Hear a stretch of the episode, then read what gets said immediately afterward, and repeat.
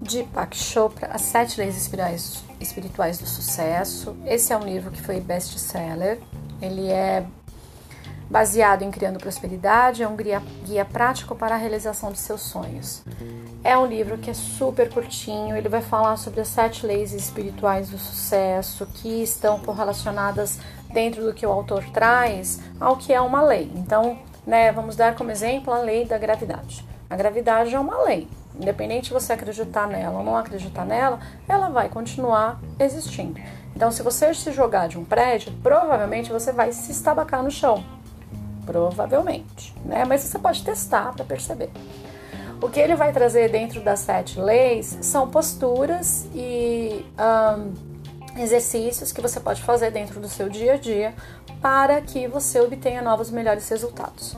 Eu trago esses, é, eu tô, gosto desses livros e eu percebo que assim uh, existe muito preconceito com relação aos livros, né? Do Deepak Chopra, do Tony Robbins, do Bob Proctor e outros e outros e outros e outros, que são livros que estão lá etiquetados enquanto autoajuda. E autoajuda tem uma conotação muito negativa entre, entre acadêmicos em geral e tal né, a gente percebe que tem muito narizinho torcido para quando a gente fala sobre esses livros. E o que eu acho legal nesses livros é que eles falam muito sobre a questão de como você se vê e se percebe no mundo. E eu acredito muito que quando você se coloca de uma maneira mais positiva e produtiva com relação a você mesmo, você acaba transbordando isso para o outro. Então, se eu entendo e compreendo que a minha percepção de realidade é uma construção que pode sim ser benéfica, pode ser produtiva, eu posso olhar o outro talvez com um pouco mais de esperança, com um pouco mais de amor, olhar o todo com um pouco mais de equidade. Uma vez que eu aceite e perceba que as minhas limitações, elas são partes de um processo de construção social, talvez eu possa olhar com um pouco mais de humildade o mundo que me cerca, observando essa construção social de uma maneira um pouco mais um, pouco mais madura emocionalmente falando. Uh, o que é olhar uma construção social de uma maneira mais madura? É entendendo e compreendendo que eu não tenho responsabilidade com relação àquilo direta, então não adianta eu querer ir lá salvar tudo e todos, porque eu não tenho capacidade para isso, porque não, né? Isso é uma construção social. Entendendo também que simplesmente olhar e não fazer nada também é infantil, é eu simplesmente aceito tudo que me dão. Isso também é uma construção infantil, onde eu me abstenho de toda e qualquer responsabilidade.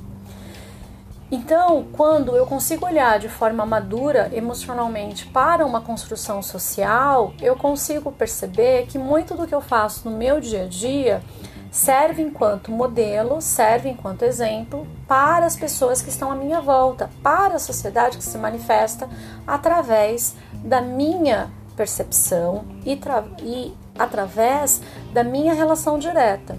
Então, assim, nós sabemos que nós somos seres sociais. O meu exemplo serve enquanto espelho para outras pessoas. Quando eu consigo, através do meu exemplo, educar outras pessoas, eu consigo, de uma forma direta, influenciar na vida de outras pessoas. Muitos dos áudios que eu gravo, eu gravo dentro dessa percepção de coletividade, dentro dessa percepção de entender que eu posso sim ser um mecanismo direto de novas possibilidades. Cada um tem um papel e eu acredito que nós educamos pelo que fazemos e não pelo que falamos. E é por isso que eu trouxe esse livro. Seja bem-vindo aí ao Janela Cognitiva e vamos à primeira lei espiritual do sucesso.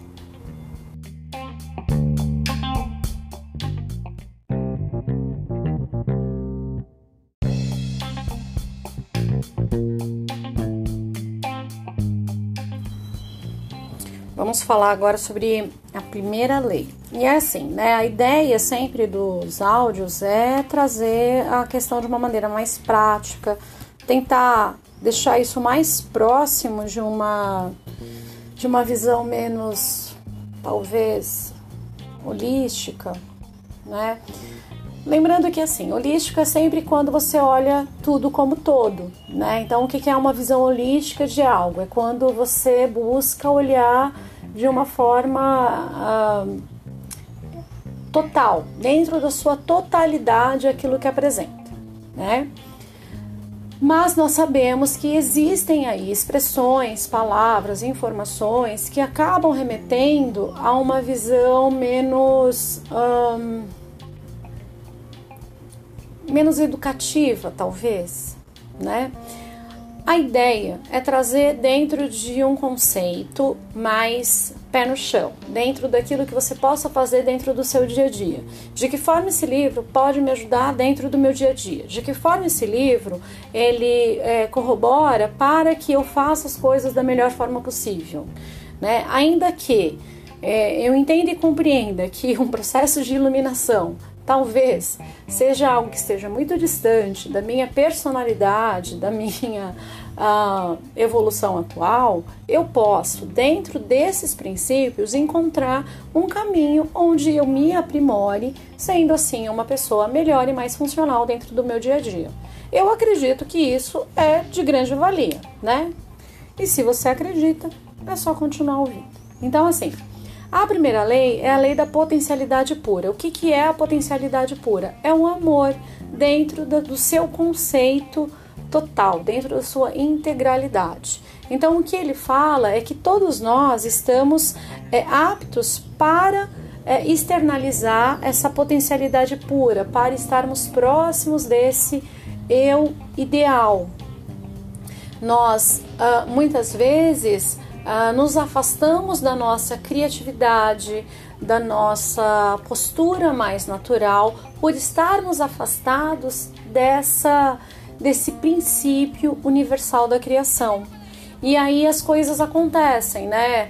Uh, desejamos, por exemplo, escrever um artigo, escrever um livro, dar determinada aula, iniciar determinado projeto, é, melhorar dentro, dentro dessa ou daquela direção e as coisas não acontecem, as coisas parecem que se fecham e né, isso pode estar correlacionado a isso.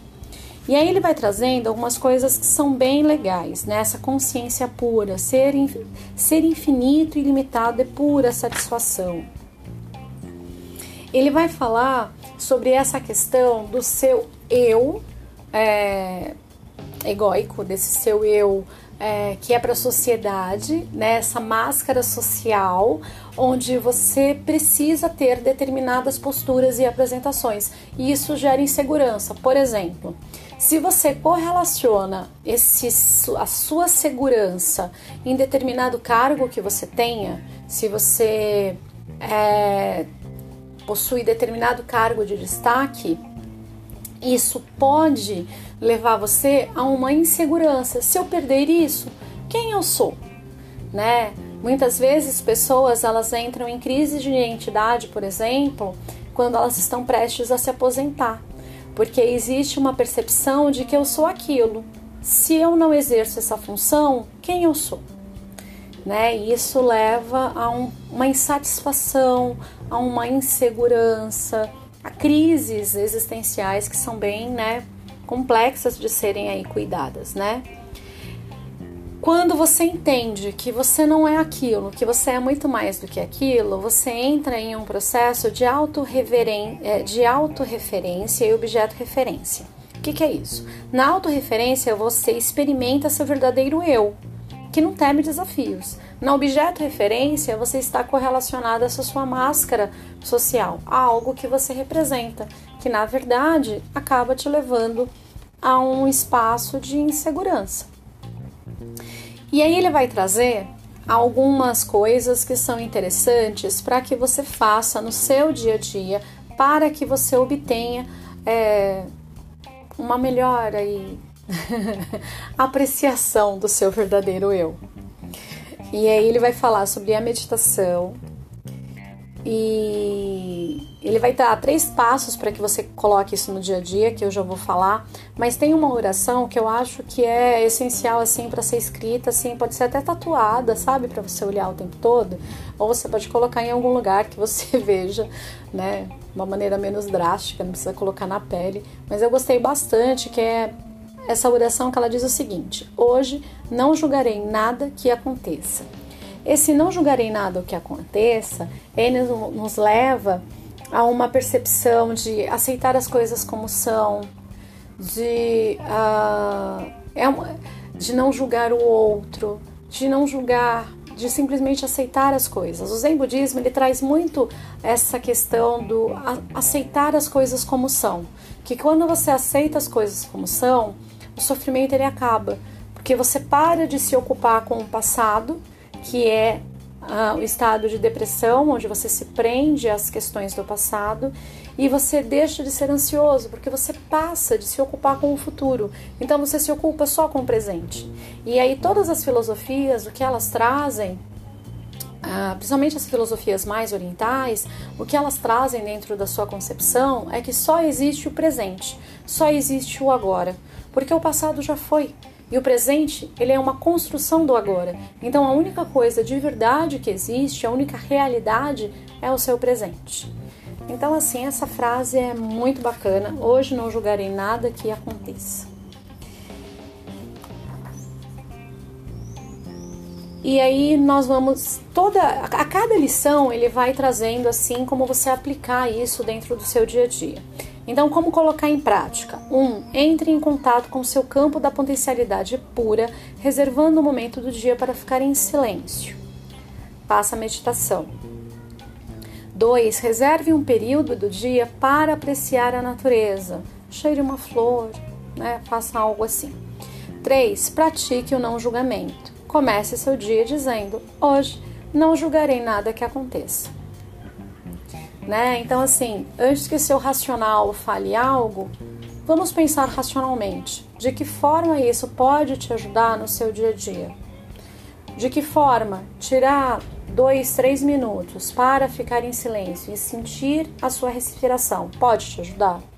Observar a natureza pode te ajudar? Não julgar nada que aconteça pode te ajudar? Responde aí para você.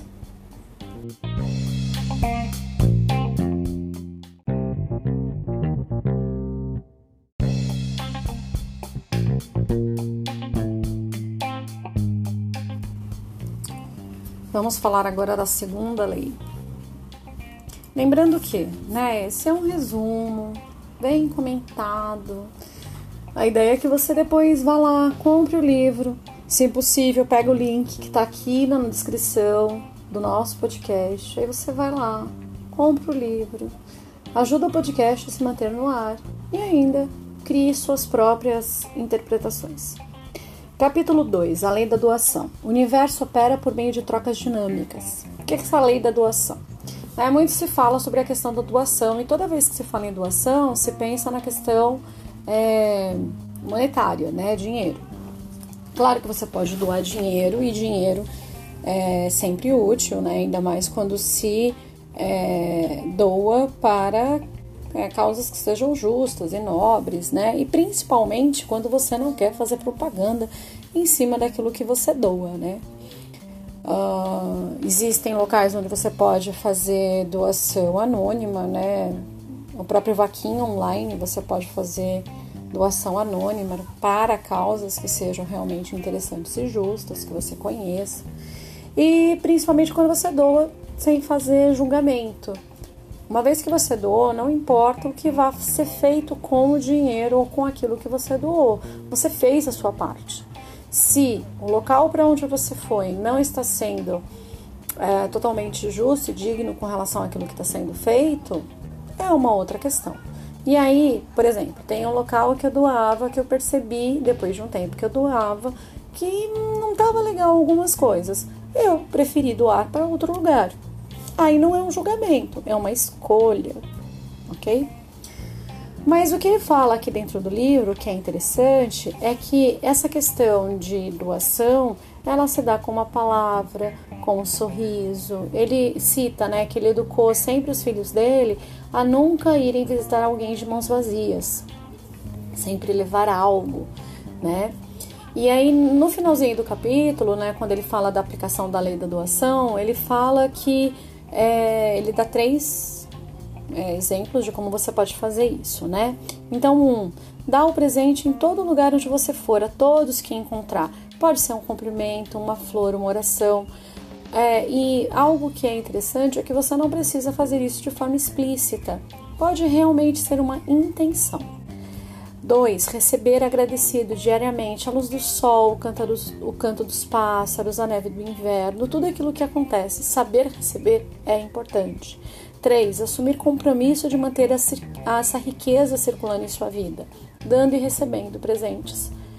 Então, carinho, tudo aquilo que você faz. Uma coisa que é legal dentro, dessa, dentro desse capítulo que ele fala que é aquilo que é assim, né? Aquilo que você percebe que você deseja na sua vida, que de alguma forma está escasso, é aquilo que você precisa mais doar. Porque quando você doa, você manda uma mensagem de que você tem aquilo em abundância. Então, se você quer amor, doe amor. Se você quer alegria, doe alegria. Se você quer felicidade, doe felicidade. Se você quer é, abundância financeira, ensine outras pessoas a terem abundância financeira.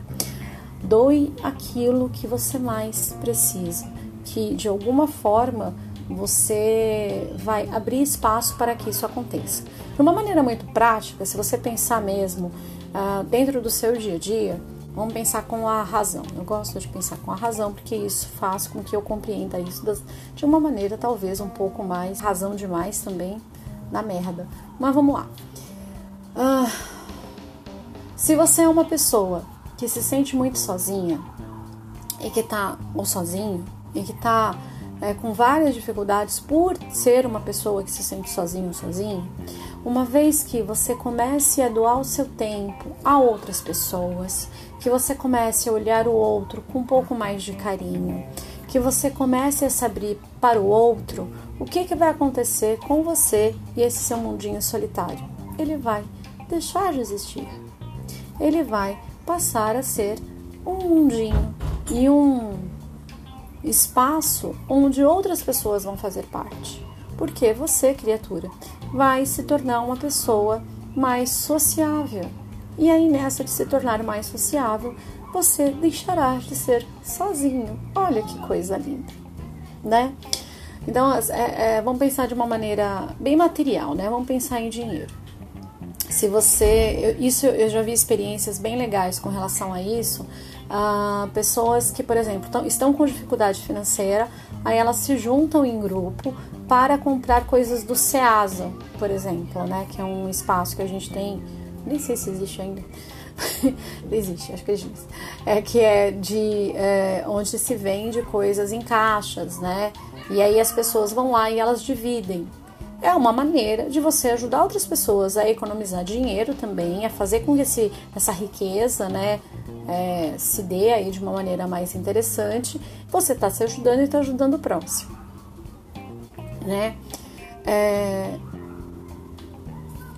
tem tem um, uma escola que eu participava e agora eu, eu não lembro onde que era, que eles faziam uma coisa muito interessante.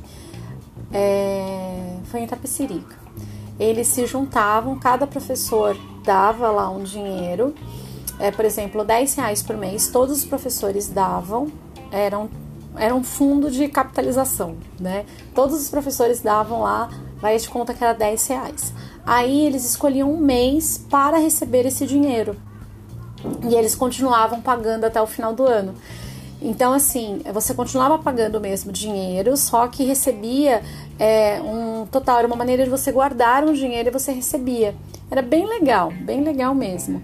E é uma forma de você ajudar o outro e também se ajudar. E por aí tem diversas formas. Então, ele está falando de uma maneira mais é, voltada ao bem-estar da humanidade em geral, mas é uma maneira também de você perceber que tudo aquilo que você mais precisa, daquilo que você mais deseja, quando você para de olhar para o próprio umbigo e você olha para o todo, talvez você encontre aí pontos melhores de aprendizado, né? Eu gosto de pensar assim, né?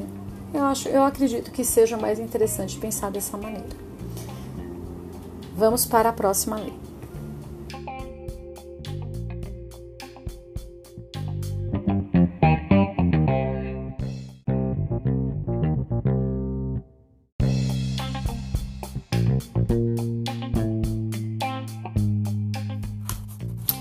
Capítulo 3. Vamos falar sobre a terceira lei? A lei do Dharma, ou da causa ou de causa e efeito. Toda ação gera uma força energética que retorna a nós da mesma forma. O que semeamos é o que colhemos. E quando escolhemos ações que levam felicidade e sucesso aos outros, o fruto de nosso karma é a felicidade e sucesso. A ideia de karma né, é aquela ideia de que aquilo que você faz uh, ah, para o outro retorna a você. E às vezes a impressão que eu tenho é que as pessoas veem isso enquanto moeda de troca, tipo, ah, eu vou ser bonzinho, então o mundo vai ser bonzinho comigo, uai, né? E às vezes isso não acontece. E aí pode gerar uma reação tipo assim, mas eu faço tudo certo e todo mundo faz tudo errado. E por que que para mim aconteceu isso e não acontece isso aquilo com o outro? E algo assim que eu gosto bastante quando a gente vai estudar essas pessoas, né, que entendem mais do que a gente, obviamente, né, é que as coisas não são tão simples assim, né, e que para que as coisas aconteçam de uma maneira mais interessante, o primeiro passo é você simplesmente aceitar as coisas como elas se apresentam, sem julgamentos. E aí, quando você aceita, você consegue estar no momento presente. Estando no momento presente, você consegue olhar a situação de uma maneira mais. Uh, menos contaminada. Agora sim, né? Papo sério. Isso é super mega complexo. Porque quando algo ruim está acontecendo na sua vida, você simplesmente respirar e ficar no momento presente é assim, para mim, já é um sinal que tu tá muito iluminado, né? Esse não é meio meu caso, que eu surto muito, né? E aí depois eu dou uma acalmada e olho as coisas como estão. Mas vamos falar sobre né, o livro, sobre o que o autor traz, que é legal, que é interessante. A terceira lei espiritual do sucesso é a lei do karma, e karma significa o conjunto de ações dos homens e suas consequências. Karma implica, então, escolhe e ação consciente. Aí você fala assim: ah, mas muitas vezes acontecem coisas que são inconscientes. Tudo é consciente, tudo aquilo que você faz é dentro daquilo que você foi estruturado para acreditar e ser, te torna quem você é.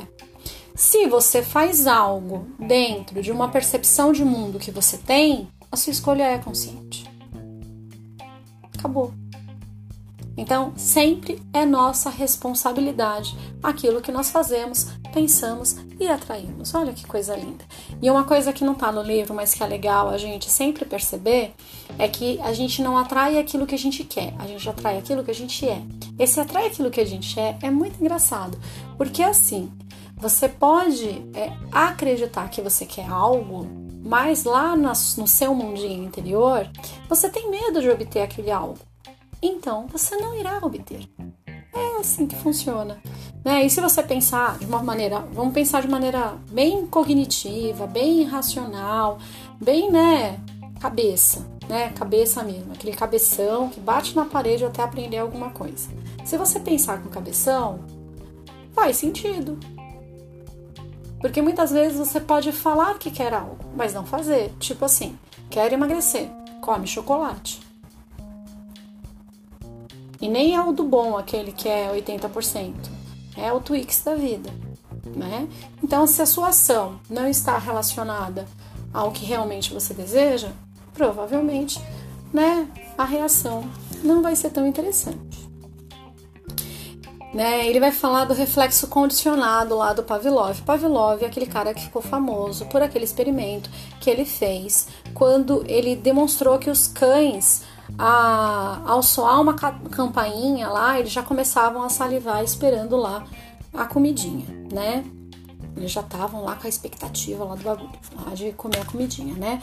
O animal desenvolve um reflexo condicionado ao associar o estímulo comida ou outro ao som da campainha. E isso também está relacionado ao nosso condicionamento. Nós temos respostas repetitivas e previsíveis aos estímulos do ambiente. Muitas vezes nós nos sentimos atacados por algo e não sabemos entender o porquê nós nos sentimos atacados. Se você for, se você conseguir respirar e pensar, é legal quando você consegue fazer isso naquele momento. Mas você vai perceber que algo que a pessoa falou te levou a lembrar de algo que te leva a uma resposta que está condicionada. É bem legal essas coisas assim, e assim, ele traz de uma maneira bem interessante. Se você puder, leia o livro, é legal, tá? E lógico, provavelmente você vai discordar de muita coisa que eu disser, e tá tudo bem, tá bom? E ele vai falar quais são as três formas de você lidar com karma. A primeira coisa que você, a primeira é, coisa que você pode fazer com relação ao karma é aceita que é mais fácil, né? Então assim, você aceita, se resigna, né? E pá, tudo bem. A segunda coisa que você pode fazer é transmutar, transformar isso em algo mais agradável. Então, por exemplo, você pode lidar com isso é, com algo que aconteça na sua vida de uma maneira mais prazerosa. Se você percebe que algo que acontece na sua vida é algo que é, é, muito presente, você não vai poder mudar aquilo, você pode transformar isso em uma maneira mais interessante, você pode tornar isso mais agradável, você pode tornar isso mais prazeroso. Como você pode transformar essa experiência, tornando ela mais útil para o seu semelhante? É uma pergunta que ele faz. A terceira é transcender, né? E isso você faz através da meditação. Então, a aplicação da lei do karma ou de causa e efeito. 1. Um, observe as escolhas que você vai fazer hoje a todo momento. E ao observar essas escolhas, você traz para a percepção consciente. 2. Toda vez que você fizer uma escolha, pergunte: quais serão as consequências dessa escolha? 3. Pedir então uma orientação ao coração e seguir a mensagem enviada por ele de conforto ou de desconforto. Né, de novo, é legal que sempre leia o, livro, tá? Porque quando a gente lê, a gente vai ter a nossa percepção. O link tá, o link para você comprar o livro tá na descrição do áudio.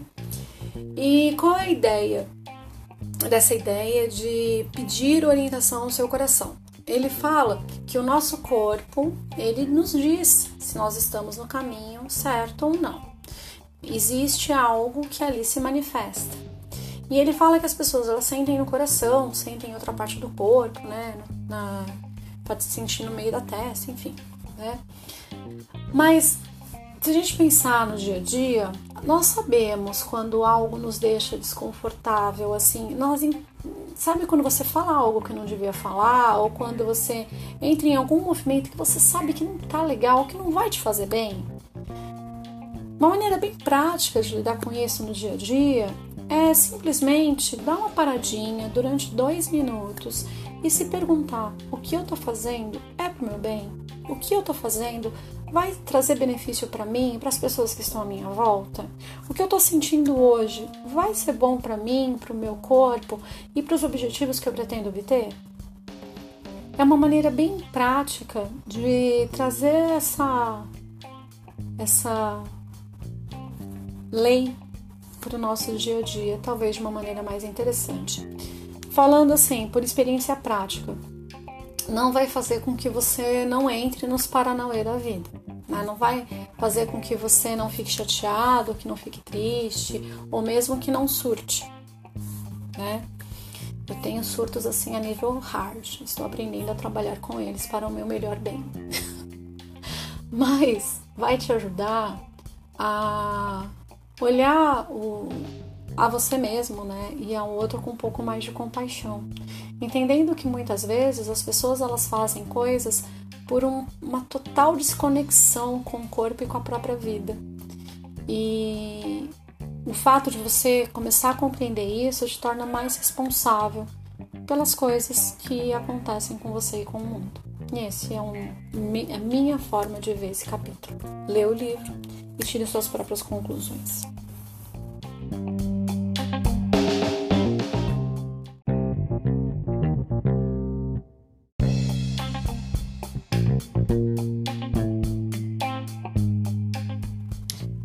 Capítulo 4 A Lei do Mínimo Esforço. O que ele fala aqui sobre a lei do mínimo esforço? A inteligência da natureza opera pela lei do mínimo esforço, sem ansiedade, com harmonia e amor. E aí, assim, né? De novo, né? A minha fala, na real, você vai ter que ler. Né? A ideia é, do podcast, a ideia do resumo é dar é uma versão mesmo, resumida do que está no livro, óbvio, né? O que você vai encontrar. E assim, talvez trazer alguma outra forma de perceber o livro. É um pouco disso, né? A ideia do podcast. Tem uma frasezinha do Lao Tse logo no início que eu acho que é bacana de ler. O ser integral conhece sem ir, vê sem olhar e realiza sem fazer. É aquela ideia de que quando você está com, em total harmonia com as coisas, as coisas elas acontecem, né? Elas seguem um ritmo, é algo fluido, né? Enfim. Eu tô pensando aqui na minha vida, né? Na maneira como eu opero. É, eu tenho, eu tenho, eu tenho aquele padrão bem tradicional, né? De acreditar assim, que você precisa trabalhar muito para obter alguma coisa, de que as coisas, na verdade, elas são difíceis sim, né? Hoje eu tenho mais ciência disso e estou trabalhando para é, minimizar um pouco dessas consequências, mas algo assim, né, que é interessante que talvez a gente perceba é que as coisas simplesmente não se dissolvem. Que as coisas elas são como são. Então, se eu tenho um determinado pano de fundo, uma determinada ideia base de quem sou eu, do que, do que é o mundo e tudo mais, talvez a melhor forma de poder atuar em relação a isso é não brigando, não tentando mudar. E eu tô dizendo isso porque assim, eu tô nessa jornada de buscar coisas diferentes, de formas diferentes, com novos melhores resultados já há bastante tempo, né?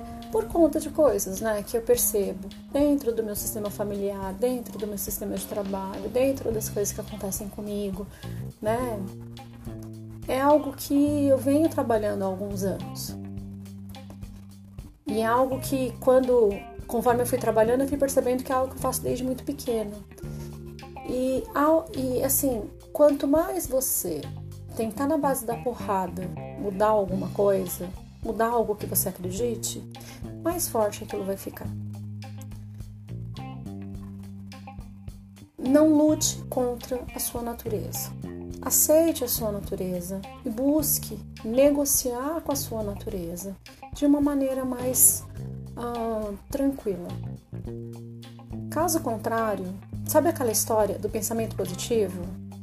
É uma besteira do tamanho de um bonde. é, é bobagem. É bobagem. Não adianta se você tem uma mentalidade que você acredita é, que o mundo é difícil, que as coisas são difíceis, que tá que, né? Se você né, percebe o sistema político, o sistema social, as coisas como acontecem.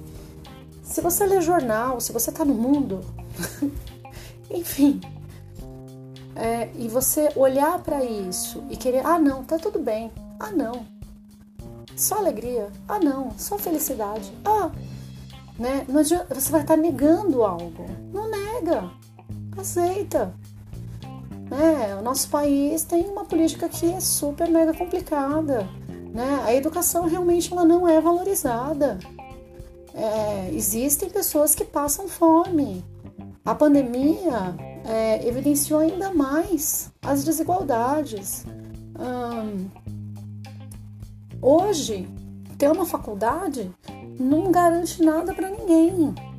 Né? Eu, é, eu conheci professores aí com mestrado, doutorado, que foram demitidos e que estão aí trabalhando com o que dá porque não tem onde trabalhar. Então, assim, essas coisas precisam ser vistas. Mas também não é só isso que existe. E aí você negocia. Dá mais certo assim, né? E é algo que é interessante. Então, essa lei do mínimo esforço, que não tem nada a ver com o que eu tô falando agora que eu percebi, ou tem, não sei. Ela fala o seguinte, que as coisas elas seguem um fluxo, elas seguem é, um caminho. Então, assim, o seu corpo, ele não luta para o sangue circular, para o ar respirar, para você ter o processo de oxigenação. Não há uma luta, há uma sequência. Suas células elas sabem o que tem que fazer e elas fazem. E se há alguma dificuldade, elas vão lá, se organizam. E essa é a ideia. A natureza ela tem uma inteligência própria. As coisas acontecem porque elas têm que acontecer. E aí tem três componentes básicos, né? O primeiro deles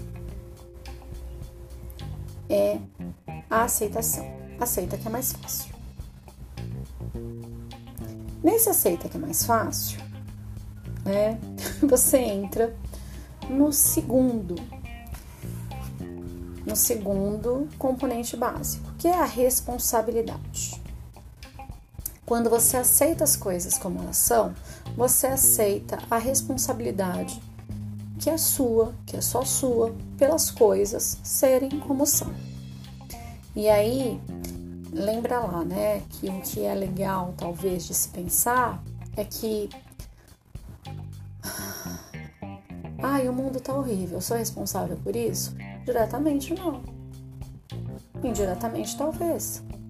Nós temos uma corresponsabilidade pelas coisas que acontecem ao nosso redor. E principalmente como essas coisas nos afetam. Porque quando nós pensamos sobre a nossa realidade, nós pensamos naquilo que nos afeta de forma direta. E essa condição do que nos afeta é o que é de fato que nós podemos trabalhar. Nós não podemos mudar o outro, nós podemos mudar o que sentimos com relação ao outro. Isso é muito importante a gente pensar. Então, primeiro, você aceita que as coisas são como são. Depois, você aceita, aceita a responsabilidade sobre a, como essas coisas te afetam. E aí você entra no terceiro componente básico, que é a indefensibilidade. O que, que é isso? Você não precisa defender nada que você acredita, nem impor o seu ponto de vista para nada nem ninguém. Você não precisa nem se defender, nem defender algo que você acredita. Então vamos lá para os componentes básicos da lei do mínimo esforço. Primeiro, aceita que é mais fácil. Segundo, assume a responsabilidade pelo que você sente, pensa, compreende com relação ao mundo e as coisas que te cercam. E no terceiro, você não se defende de nada do que acontece, você não tem a necessidade de impor a sua necessidade, a sua seu ponto de vista ou a sua percepção com relação a alguma coisa para outras pessoas. Certa vez alguém me disse: o passado é história, o futuro é mistério, o presente é uma dádiva. É por isso que este momento chama-se presente. Fofo, né? A aplicação da lei do mínimo esforço. Então, assim, primeiro, praticar aceitação. Você vai dizer, dizendo: Hoje aceitarei pessoas, situações, circunstâncias, fatos como eles se manifestarem. Segundo, aceitando as coisas como são, assumir a responsabilidade pela sua situação e por todos os fatos que considera problemáticos. Terceiro, assentar sua percepção hoje na indefensibilidade. Algo assim, né, que a gente comenta é, bastante no nosso grupo de estudo e com algumas pessoas é que esses livros que são bem fininhos, simples, que trazem assim coisas bem assim pontuais, eles são bem complexos dentro do que se refere assim à vida, aquilo que você precisa colocar em prática. Né? Então, assim, lá no início, lá no primeiro capítulo, lá na primeira lei, hoje não julgarei nada, né? nada que aconteça. Esse aí depois ele entra com outras questões. Agora ele já entra é, falando sobre a questão, né, da lei do mínimo esforço. Você não precisa se esforçar muito para fazer algo, desde que você aceite as coisas como são. Não julgue nada, não se defenda de nada e assuma a responsabilidade. Coisas acontecem como elas precisam acontecer. É, eu não sei como para você isso soa, né? Mas dentro do que eu aprendi durante a minha vida, isso é bem é algo assim que precisa de muito muita prática para que algumas para que algumas coisas aconteçam, né? Vamos pensar de maneira de maneira cabeção. Ah, quando a gente pensa né, no nosso dia a dia, é, relações com trabalho, relações com família, e aí nós pensamos nas nossas relações. E eu acredito que a maior parte das pessoas queiram ter boas relações pessoais, né? Pelo menos relações que lhe tragam é, bons fluidos, sei lá, né? Um carinho, enfim. Se nós conseguirmos nos relacionar com as pessoas que estão ao nosso redor, uh, aceitando elas como são, buscando aceitar a nossa responsabilidade pelo que percebemos sobre elas e não nos defendendo ou tentando impor a nossa necessidade em cima delas, talvez sejamos mais felizes.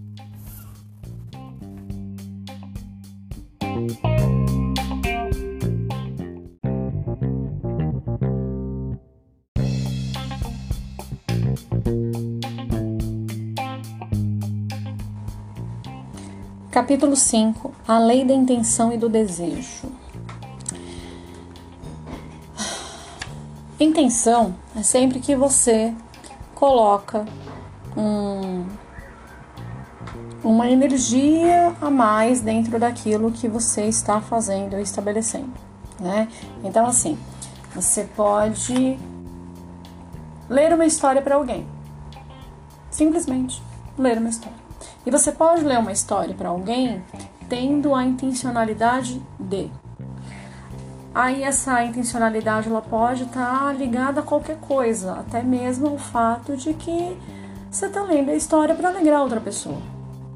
A intencionalidade ela muda tudo. Tudo que você faz com intenção muda a maneira como você vai é, fazer aquele movimento né? Isso, isso é essencial para qualquer coisa que se faça na vida. E o que ele vai falar dentro da quinta lei espiritual, que é a lei da intenção e do desejo, é que sempre que você tem ali um desejo e dentro desse desejo tem uma intenção, você fortalece aquilo, você foca, aquilo. Você atua naquilo de uma maneira mais assertiva. Ele fala da mudança inconsciente, onde você vai vai trazer uma energia e uma intenção que transforma, que realmente vai ali atuar de uma maneira mais consistente. A intenção é o poder que move o desejo. Então você pode desejar muitas coisas, mas a sua intenção naquele desejo muda a forma como você vai se relacionar com ele. E ele fala sobre quanto isso é importante. É, resumidamente, é isso o que ele fala no, no capítulo todo. Uma coisa que é legal que ele coloca que é, o futuro é algo que está sempre sendo criado. Então, o passado, o presente e o futuro são propriedades da consciência. O passado representa as recordações, a memória o futuro é a antecipação, o presente é a consciência. O tempo é movimento do pensamento. Isso é bem legal a gente pensar, também com relação aos obstáculos que acontecem dentro do momento presente. Quando nós pensamos em fazer algo e nós encontramos obstáculos, muitos desses obstáculos eles são imaginários. O que quer dizer isso? Ah, eu quero fazer determinada faculdade e aí eu começo a colocar vários empecilhos dentro do que está acontecendo ali para que eu não faça essa determinada faculdade. E pode ser um monte de coisa correlacionada. E assim, boa parte provavelmente está muito mais relacionado ao medo de do que de verdade uma coisa real que está te impedindo de, né? Tempo é prioridade. Então muita gente fala assim: "Ah, eu não faço porque eu não tenho tempo". Tempo é prioridade. Como você está utilizando o seu tempo? É, eu ficava muito brava quando me diziam isso, mas isso é uma realidade. Aquilo que você prioriza, você faz. Ponto. Pensa na sua vida. Aquilo que não tem jeito, você encontra uma maneira e faz.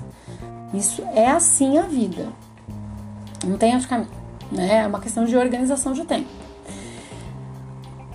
E aí, o que ele traz, e aí né, eu vou, vou colocar no capítulo, vou colocar a frase, o que ele fala, é que assim, é, quando você encontra dentro desses 100%, 95% é algo que é mais relacionado ao medo que já foi criado por outras experiências que você teve. Os 5% que são reais, você pode, com criatividade, modificar isso. Isso é interessante de se pensar. Intenção unidirecionada é qualidade de intenção. E aí ele vai dar lá os cinco passos da lei da intenção e do desejo. Então, o primeiro é que se você escorregue para um espaço vazio, significa que você vai atenção, dar atenção a esse espaço silencioso entre pensamentos. Depois que você fez isso, você fica, vai para o passo 2, onde você vai se liberar das suas intenções e desejos. No 3, você vai, você vai permanecer no estado de autorreferência. Isso significa que você vai ficar consciente no seu verdadeiro eu. No 4, pensam como precisam acontecer. O universo cuida dos detalhes. E aí ele vai para a aplicação do, da intenção do desejo. Então, assim, uma coisa que é importante a gente pensar com relação a essa intenção, desejo, é que muito daquilo que a gente anseia uh, realizar ou fazer está muito relacionado a coisas que talvez nós colocamos enquanto assim, ah, eu queria tanto, eu quero tanto, mas Ai, quando eu tiver tempo eu vou. Ai, mas. Ai, mas. Ai, minha família não deixa. Ai, eu tenho filho. Ai, eu tenho marido. Ai, eu tenho isso. Ai, vai colocando vários empecilhos, assim. Né? No geral, o que vem de primeira quando alguém vem e fala alguma coisa é: ah, eu não tenho tempo ou não tenho dinheiro. São as duas respostas bases que elas se dão enquanto concreta. Então, né, trabalho muito, não tenho tempo para isso, né? É, ou não tenho dinheiro, não tenho de onde tirar esse dinheiro para fazer esse determinado investimento. São duas coisas que são concretas e elas têm as suas razões, elas têm as suas validações. Agora, quando nós é, pensamos e abrimos espaço para que algo que a gente realmente queira aconteça, nós abrimos espaço para que pessoas, se aproximem e tragam novas informações a respeito daquilo. Nós abrimos espaço para que uma nova oferta chegue até próximo a gente. Nós abrimos espaço para que nós, de alguma forma, né, aprendamos aí a estruturar o nosso tempo e os nossos locais de trabalho e atuação para que outras coisas possam sim ser realizadas e por aí vai. Né? Essa é a ideia central do capítulo. E aí ele vai trazer um exercício que eu achei muito bacaninha, que é a aplicação da lei da intenção do desejo, onde ele traz, ele sempre traz três tópicos, né? Então, primeiro, faça a lista de todos os seus desejos e carregue essa lista em todos os lugares. Né? Eu conheço pessoas que levam na carteira, eu conheço mulheres que levam na bolsa e eu conheço coaches e terapeutas que trabalham com essa lista dos desejos, que isso é uma ferramenta que é utilizada, que deixa na fronha do travesseiro, onde você lê antes de dormir e lê ao acordar. Falando assim, de uma maneira assim, bem cabeção, tudo aquilo que você lê antes de dormir quando você repousa, o seu cérebro ele se coloca para encontrar um direcionamento naquilo. Então, muitas vezes acontece de você dormir, uh, lógico, né? Para você que você tenha um sono saudável, você precisa se desligar dos seus problemas, né? né, né, né. Mas se você está estudando para alguma coisa, por exemplo, e você começa a ler um texto e fala assim, ai, eu não entendi direito. Faz uma experiência, lê esse texto antes de dormir. Quando você acorda e você vai ler de novo esse texto, parece que alguma coisa se ilumina na sua cabeça, que ele se encaixa, faz sentido. Né? Isso é neurológico. Né? Então, assim, se você tem uma intenção, se você tem um desejo, mas você sente que algo tá te atrapalhando para que você obtenha por algum motivo, e você, obviamente, lê ele antes de dormir e lê ao acordar, você vai buscar dentro uh, do seu dia a dia, essas informações vão vir para você. E não é assim, ah, é o universo que está trazendo. Não, não é isso. O seu cérebro vai estar focado naquilo. A gente tem lá uma condição neurológica que vai ficar focada naquilo, né? Enfim. É interessante que você experiencie. Experimenta, depois aí manda um áudio contando. 2. Liberar a lista de seus desejos e soltar no ventre da criação. Confiar. E o 3, lembrar de praticar a consciência do momento presente em todas as ações. Então, assim, esse 2 e esse 3, eles são bacanas, porque essa ideia do liberar, que eu já vi gente fazendo isso de forma muito infantil, tipo assim, ai, eu envio para o universo e que venha. É, isso é muito infantil, né? A ideia do liberar, eu acredito, e da maneira que eu entendo isso, é simplesmente assim quando você libera para que as coisas aconteçam, você para de estruturar uma maneira para que isso aconteça. Então, por exemplo, ah, eu quero uh, ter uma renda mensal de, sei lá, que preciso aumentar minha renda mensal 3 mil reais e eu quero estar recebendo dentro do meu trabalho isso assim, assim, é, sem mudar meu horário de trabalho, enfim, colocar várias restrições para que isso aconteça. Isso que você cria várias restrições para que isso aconteça, você está limitando a forma que isso pode acontecer. E aí você pode estar tá perdendo a oportunidade. Uma vez que você libera para que isso aconteça, as oportunidades elas podem surgir de uma maneira que você mal esperava. E aí as coisas podem acontecer. É? Uma vez que você estruture tudo de uma maneira muito inflexível, você limita para que a sua mente encontre um caminho de resolução, né? É a maneira como eu acredito, é a maneira como eu vejo essa parte. Mas, lógico, você é livre para você pensar da maneira que você quiser. Agora, momento cabeção, né? Momento cabeção. O que é o um momento cabeção? É você pensar de uma maneira assim, falar assim, nossa, mas esse cara só fala besteira. Ou ir pelo outro lado, ai, como ele é lindo, como ele é maravilhoso né? Eu sou da opinião assim, sabe? Tipo, nem lá nem cá. Vamos pensar dentro do que a gente pode fazer no nosso dia a dia da maneira mais estruturada possível. Então, se você, todo mundo tem um desejo, todo mundo tem um objetivo. Tem gente que é, separa isso, né? Desejo como coisas inalcançáveis, objetivo quando, como coisas que podem ser estruturadas metas. E aí vai no que você se sentir melhor tá? Muda, muda, né? Nomenclatura, muda a intenção? Sim, mas não vou entrar nisso porque não é o assunto. Faz aí ele a lista do que você deseja na sua vida do jeito que você quiser.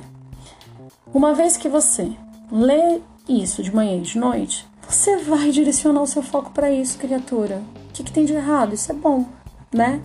Quando você para de ficar fazendo mimimi ou criando história para que essas coisas aconteçam, talvez você receba ofertas de trabalho diferentes que você nem esperava, né, criatura? Então, né? Praticar a presença. Todo mundo, né? Todo mundo hoje que lê qualquer coisa voltada à questão de saúde mental, né? Não precisa, não vai para o campo holístico, tá? Vai pensa no seu mental, no seu dia a dia. Você precisa estar no seu momento presente. É, precisa estar focado dentro daquilo que você está fazendo. A neurociência já mostrou que você não tem como prestar atenção em uma coisa mais de uma coisa de cada vez. O que acontece quando as pessoas dividem a atenção, né? Muito adolescente faz isso, eu confesso que eu também faço, eu faço quatro coisas ao mesmo tempo.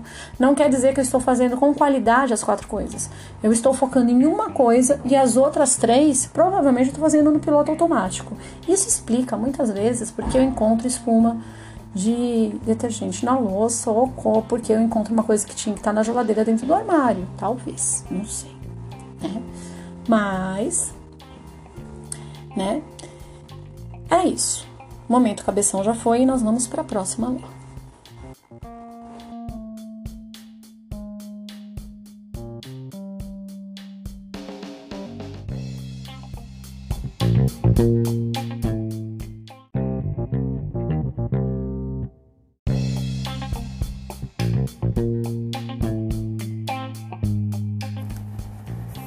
Capítulo 6 no capítulo 6, ele vai trazer a lei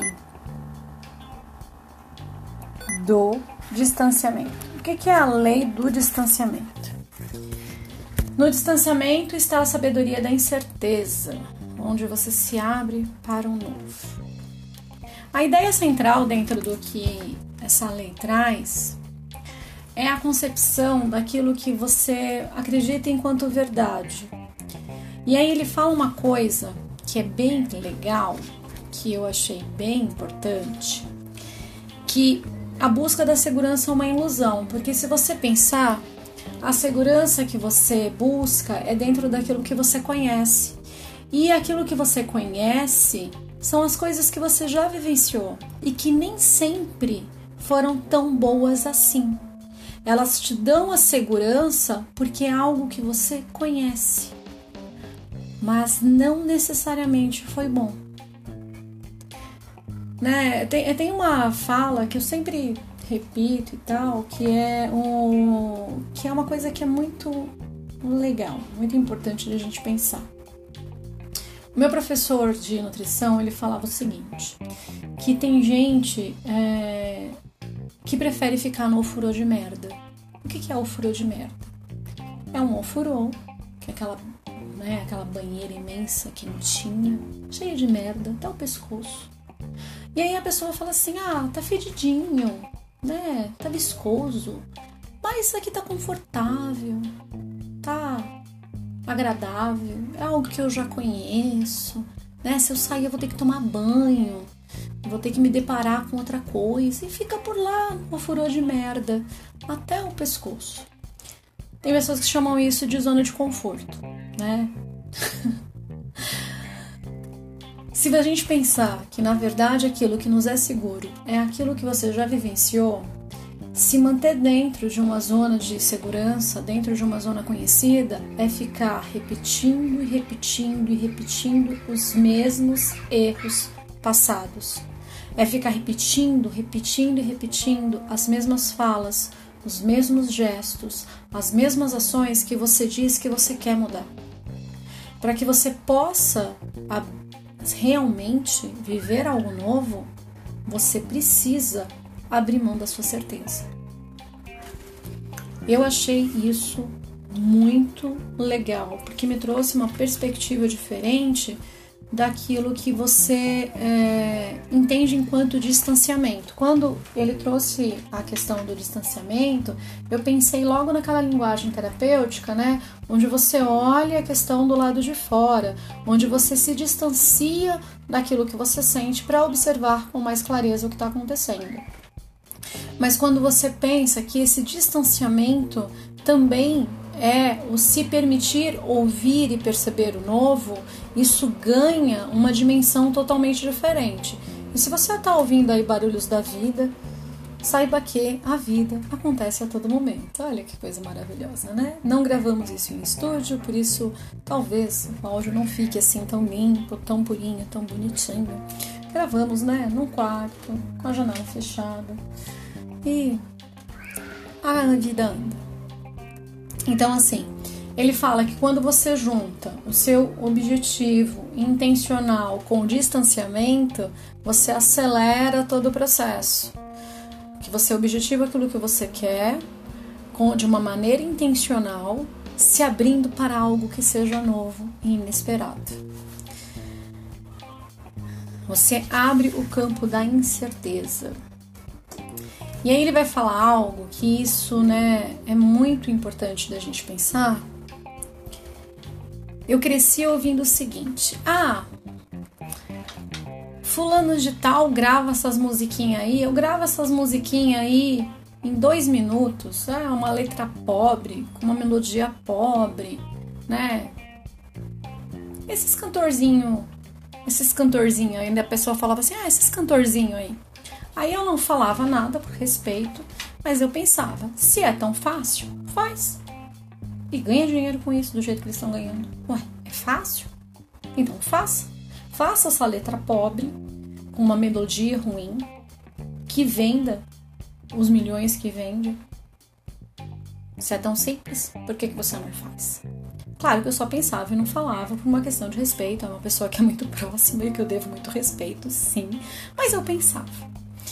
Porque assim, é muito fácil olhar o outro e falar que o outro teve sorte, e falar que o outro foi abençoado. Não que você não considere uma bênção, mas vamos pensar que nada acontece de um dia para o outro. Um câncer não acontece de um dia para o outro, assim como a compra de uma casa também não acontece de um dia para o outro. As coisas elas são construídas. E essa construção, ela se dá através do preparo. E ele vai trazer na página 80 uma frase que é bacana da gente pensar: sorte nada mais é do que a prontidão e a oportunidade caminhando juntas. Aí vamos para a aplicação da lei do distanciamento. 1. Um, você primeiro se compromete-se com o distanciamento, dar a si próprio e aos outros a liberdade de ser o que é.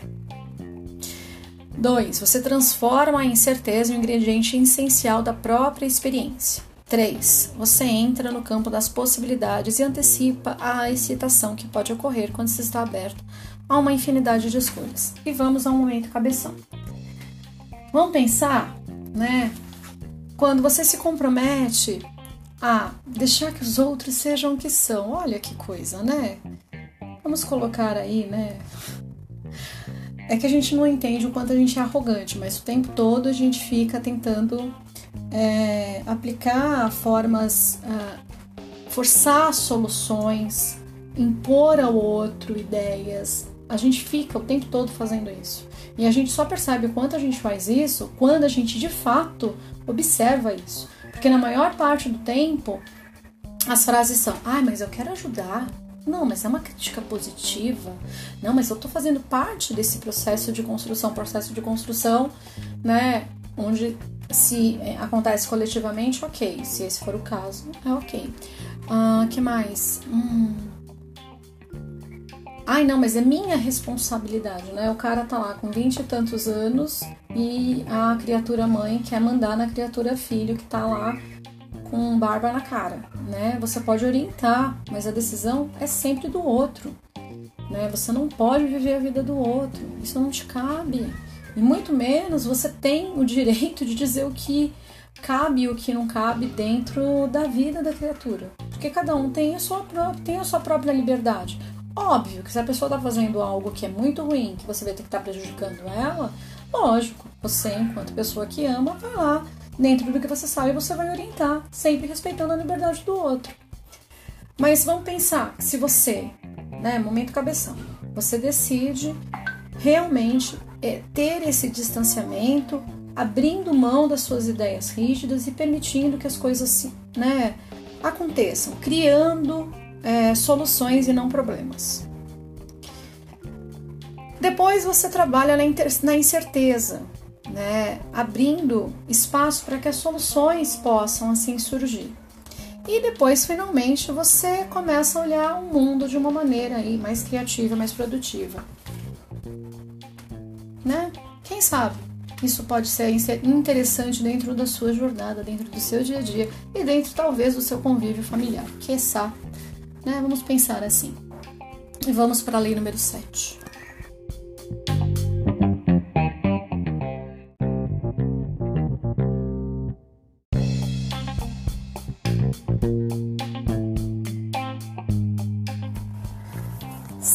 Sétima lei do livro do Deepak Chopra.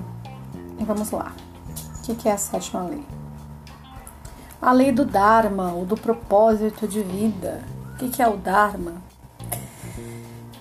Todos têm um propósito de vida, um dom singular ou um talento único para dar, doar, dar aos outros. Então, assim, lá na, nessa da, da lei número 7, ele vai falar o seguinte: que a palavra Dharma vem do sânscrito e significa propósito de vida. Segundo a lei do Dharma, assumimos uma forma física para cumprir um propósito na vida. O campo da potencialidade pura é divindade em essência. É o divino assumindo a forma humana para cumprir um propósito. Se você está ouvindo o barulho de sininho, é meu gato que é muito folgado e já deitou na minha cama e está se banhando. Mas é o seguinte: durante bastante tempo da minha vida, quem já ouviu o podcast meu ou ouviu qualquer palestra minha sabe é, que eu sempre falo isso e que é real. Durante muito tempo eu abria a Bíblia e caía sempre na questão da parábola dos talentos. Teve um dia que eu me enfezei, eu taquei a Bíblia na parede. Desculpa se você ficou chocado com isso, eu estava muito brava. E por diversas razões. A parábola dos talentos, o que ela traz dentro da sua essência é a questão, é, o talento seria a moeda, né, o dinheiro, e aí lá os três servos, cada qual agiu de uma maneira, onde tem um servo lá que enterrou o talento dele para que, né, assegurasse para que o, o seu senhor tivesse o dinheiro de volta quando voltasse. E aí, quando o senhor volta, dá parabéns lá para os outros, né, que fizeram uma coisa diferente e falam para ele assim, ó, servidor preguiçoso, né, o seu eu vou tirar e ainda você não tinha nada, vai ficar com menos ainda. E eu ficava muito pensativa com relação a isso e demorei bastante tempo para entender. Porque assim, ó, se a gente pensar, todo mundo tem um talento. Todo mundo tem algo que faz melhor do que qualquer outra pessoa.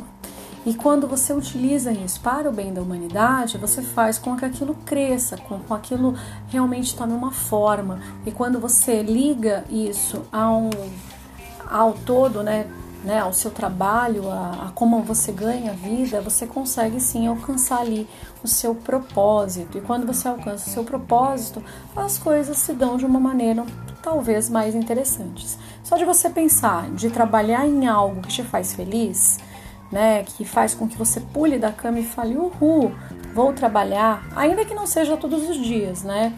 Que nem eu adoro dar aula, eu adoro os meus alunos, adoro trabalhar. Mas tem dia que só Deus na causa, tem dia que você tá cansado, tem dia que você fala, Senhor, né, dai-me forças. E aí você não salta da cama, você meio que se joga pro chão e vai pro banho para acordar. E vai pro, né, pro balde de café de todos os dias que nos dá força. Amém. Ainda que não seja todos os dias, só o fato de você gostar do que você faz faz com que você faça com mais amor, com mais certeza, com mais brilho no olho, com mais vontade de fazer acontecer. Quando você chega lá, você encontra um colega, é, faz alguma coisa que te movimenta e aquilo vai te levando adiante. Essa questão de propósito, ela vem ganhando muito espaço as pessoas falam muito sobre essa questão de propósito, né? Eu quero encontrar o meu propósito na vida, quero encontrar minha missão de vida.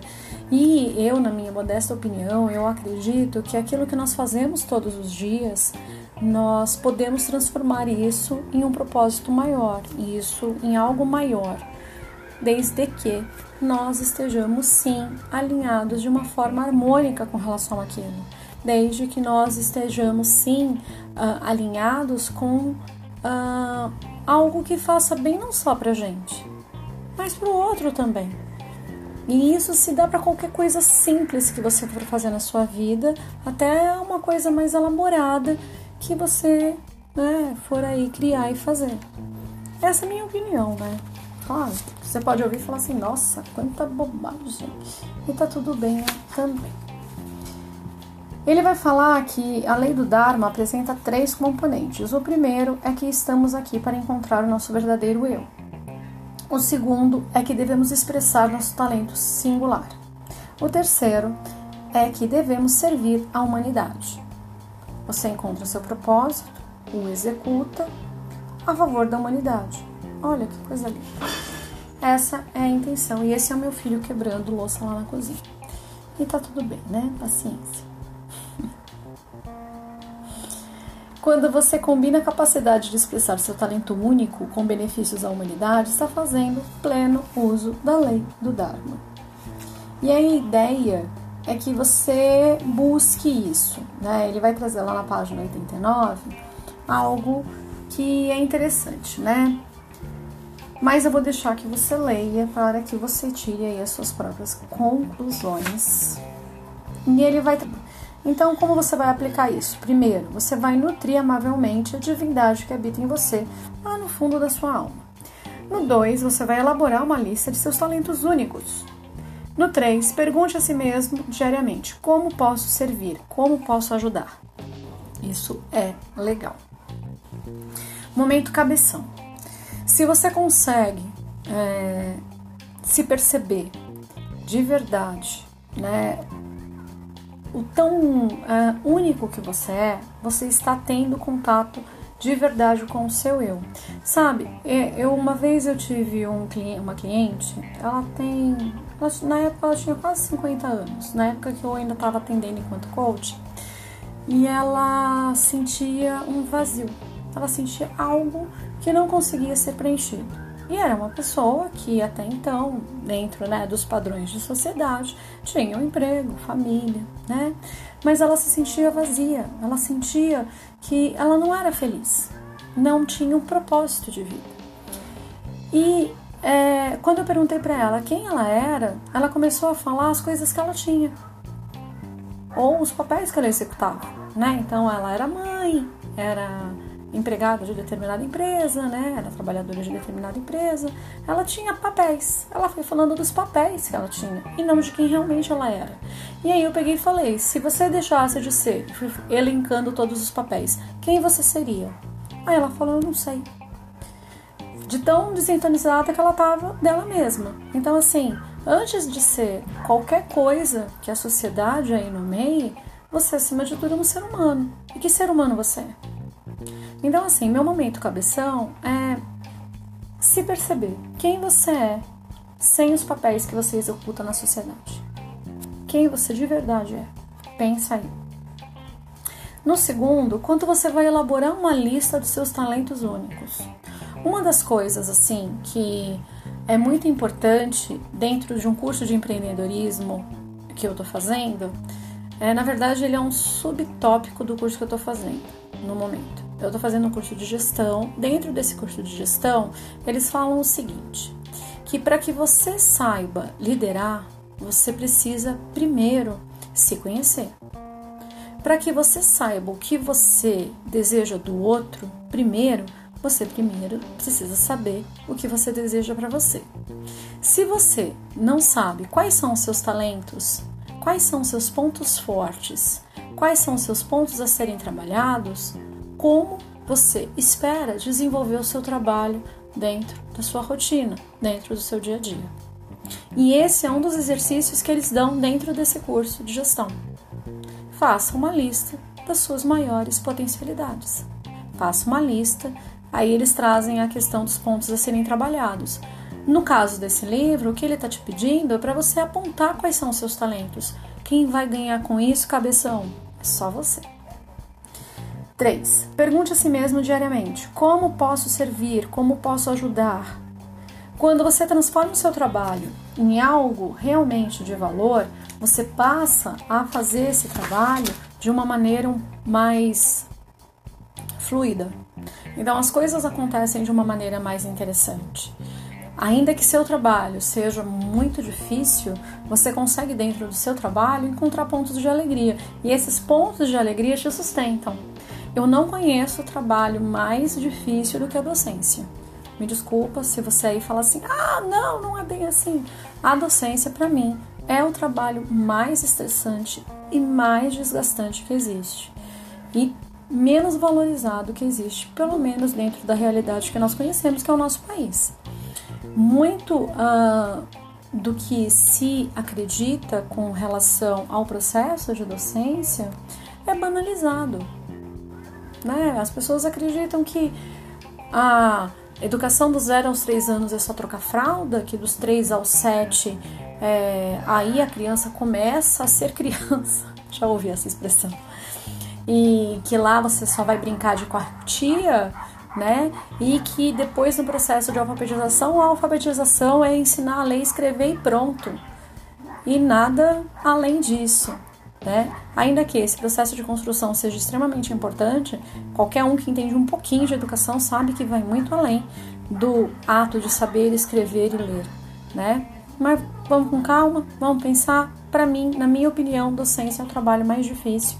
E dentro desse processo que eu acredito que é realmente muito delicado, se você consegue entender e compreender que o seu trabalho está sim servindo a algo maior do que você, você consegue se apegar àqueles pontos mágicos de luz que te aquecem o coração e aí isso te sustenta e te leva em frente, te leva adiante, te leva a buscar novos aprendizados para dar conta daquilo que não está dando conta.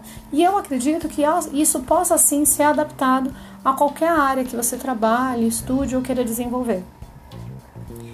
O que você faz hoje beneficia a humanidade? O que você pensa hoje beneficia você e a sua família? O que você deseja para sua vida traz resultados positivos e produtivos para você, para as pessoas que estão à sua volta? Pensa um pouquinho, cabeção, e aí a gente segue em frente, tudo bem? Lembra, a ideia, a minha ideia de trabalhar com esses livros é trazer ele para o dia a dia, é fazer com que você pense que nele existe muita coisa prática que a gente pode desenvolver. Essa é a minha ideia. Você pode discordar, pode concordar e vamos em frente.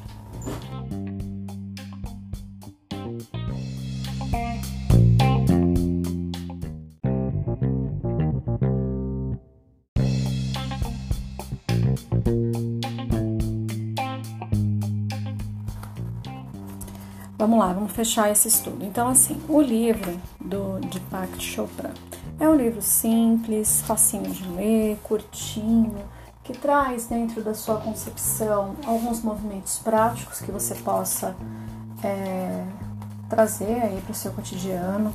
Coloquei um momento cabeção para falar com o nosso racional, que muitas vezes, quando ouve a palavra holístico, é, física quântica e coisas do tipo já se fecha, fala, nossa, né? Já vira do lado e ainda faz uma carinha tipo, ai meu Deus, né? O que, que esses caras estão falando? Então, assim, é, é, um livro que tem coisas que são interessantes para trazer dentro do nosso dia a dia, que auxiliam aí dentro do nosso processo de formação enquanto cidadão, enfim. Né? Se você ouviu até o final, tire sua própria conclusão e leia o livro. Né? De repente você discorda totalmente de mim ou concorda em parte, está tudo certo. Se você quiser fazer parte do nosso grupo de estudo, eu estou deixando o link aqui da plataforma do Hotmart para você poder estudar com a gente. Qual é o nosso objetivo enquanto grupo de estudo? Nós, dentro do grupo, nós conversamos, compartilhamos, temos as nossas reuniões pelo Zoom, uh, fazemos aí as nossas uh, próprias, os nossos próprios materiais correlacionados aos livros e sempre de forma prática, sempre de forma uma, a forma mais humana possível. E a ideia é sempre essa: é juntar pessoas que queiram contribuir, complementar. E se você quiser fazer parte, é só ir lá no Hotmart e entrar no nosso clube digital do livro, tá bom? Beijo!